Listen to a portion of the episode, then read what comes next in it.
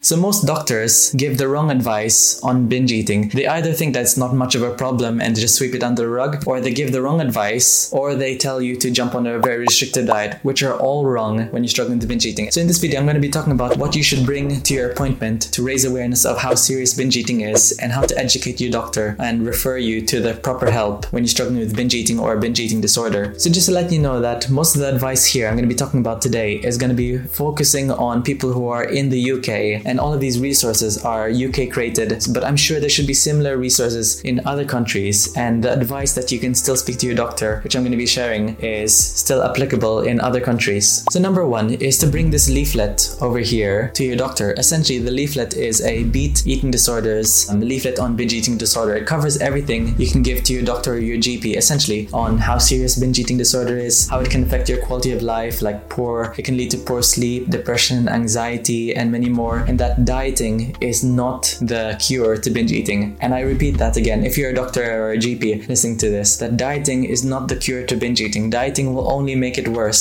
So this resource here is going to be linked in the description for you to download as a PDF and you can print it out and give it to your doctor. So number two is to tell your GP or your doctor that based on the NICE guidelines, the National Institute of Care and Excellence, which is the gold standard of medical care, is to tell them that based on the NICE guidelines that weight loss is not a target in recovery or treatment weight has nothing to do with binge eating recovery. And it literally says here that advise the person not to try to lose weight, for example, by dieting during treatment because this is likely to trigger binge eating. And if you're wondering how does dieting trigger a binge eating episode, essentially we have this binge restrict cycle. So we struggle with binge eating and then we feel guilty and then we promise to ourselves, okay, I want to make up for the binge, so I'm going to jump onto a restrictive diet. And then you have a binge eating episode again because we need to see binge eating as a symptom of deprivation. Binge eating isn't a problem. Binge eating is a natural response to starvation. And you might be thinking, okay, but I eat so much food in one go after a binge eating episode. I'm not starving myself. I'm actually overeating. Well, what's the thing you want to do afterwards? Jump onto an extremely restrictive diet. You skip breakfast. Most of the time, you could be avoiding the foods you love. You're clearing the cupboards out of cookies, cakes, brownies, the foods that give you psychological enjoyment. But also, on top of that, you could be under eating calories, which is triggering a binge later on. So you're in this never ending cycle of dieting, binge, dieting, binge. And if your doctor's telling you, okay, jump onto this restrictive diet, or try this diet, or try this intermittent fasting diet, try this paleo diet, try this keto diet, then you're in this never ending cycle of binging and restricting. And you think just because your doctor is telling you this, that, okay, it must be correct because it's evidence based. The truth is, if you bring the NICE guidelines to them, it literally says, which is the gold standard of care and the treatment, the gold standard of treatment. If you give it to your doctor, he'll be like, okay, this is quite a serious condition and dieting is not the cure. So guided self help based on CBT CBTE, which is cognitive behavioral therapy on eating disorders, is first line treatment. So if you're a GP or a doctor or a healthcare professional listening to this and you know someone who's struggling with binge eating, then recommend Overcoming Binge Eating by Dr. Christopher Fairburn because by the evidence, that's what the evidence shows. It's a guided self help book and it's by an accredited professional. And the third and final thing is to raise awareness of your binge eating episodes. And most of the time, we have this vague idea of what is a binge eating episode. Your doctor might be thinking, okay, but binge is probably just eating like five cookies. It could be quite an objective or subjective binge. So there's a proper definition of what a binge eating episode is, and there's a proper diagnostic criteria for binge eating disorder, which you can raise with your doctor. So the DSM 5 states that the definition of a binge eating episode is eating in a discrete period of time an amount of food that is definitely larger than most people would eat in a similar period of time under similar circumstances. And number two, the sense of lack of control over eating during an episode, e.g., a feeling that one cannot stop eating or control what or how much one is eating. So there's also a second set of criteria which also states that having binge eating episodes are associated with three or more of the following eating much more rapidly than normal, eating until feeling uncomfortably full, eating large amounts of food when not feeling physically hungry, eating alone because of being embarrassed by how much one is eating, and or feeling disgusted with oneself, depressed, or feeling very guilty after overeating. And you probably might be thinking by now after hearing all of this, okay, but like every time I have a massive overeating episode, I eat a large amount of food. I actually always struggle with that. Then that's a big sign that you should raise awareness to your GP that you might be struggling with binge eating episodes or binge eating disorder. Remember, you can't self-diagnose yourself with binge eating disorder, but if you go to your doctor and raise awareness of this, then they can like put things in place to point you to the right resource and right help to get you a diagnosed binge eating disorder or a diagnosed eating disorder so you can get more help and more support. And if you want more support, forums or other places to seek help, then check the link in the description. I'll also be linking the Beat Eating Disorders website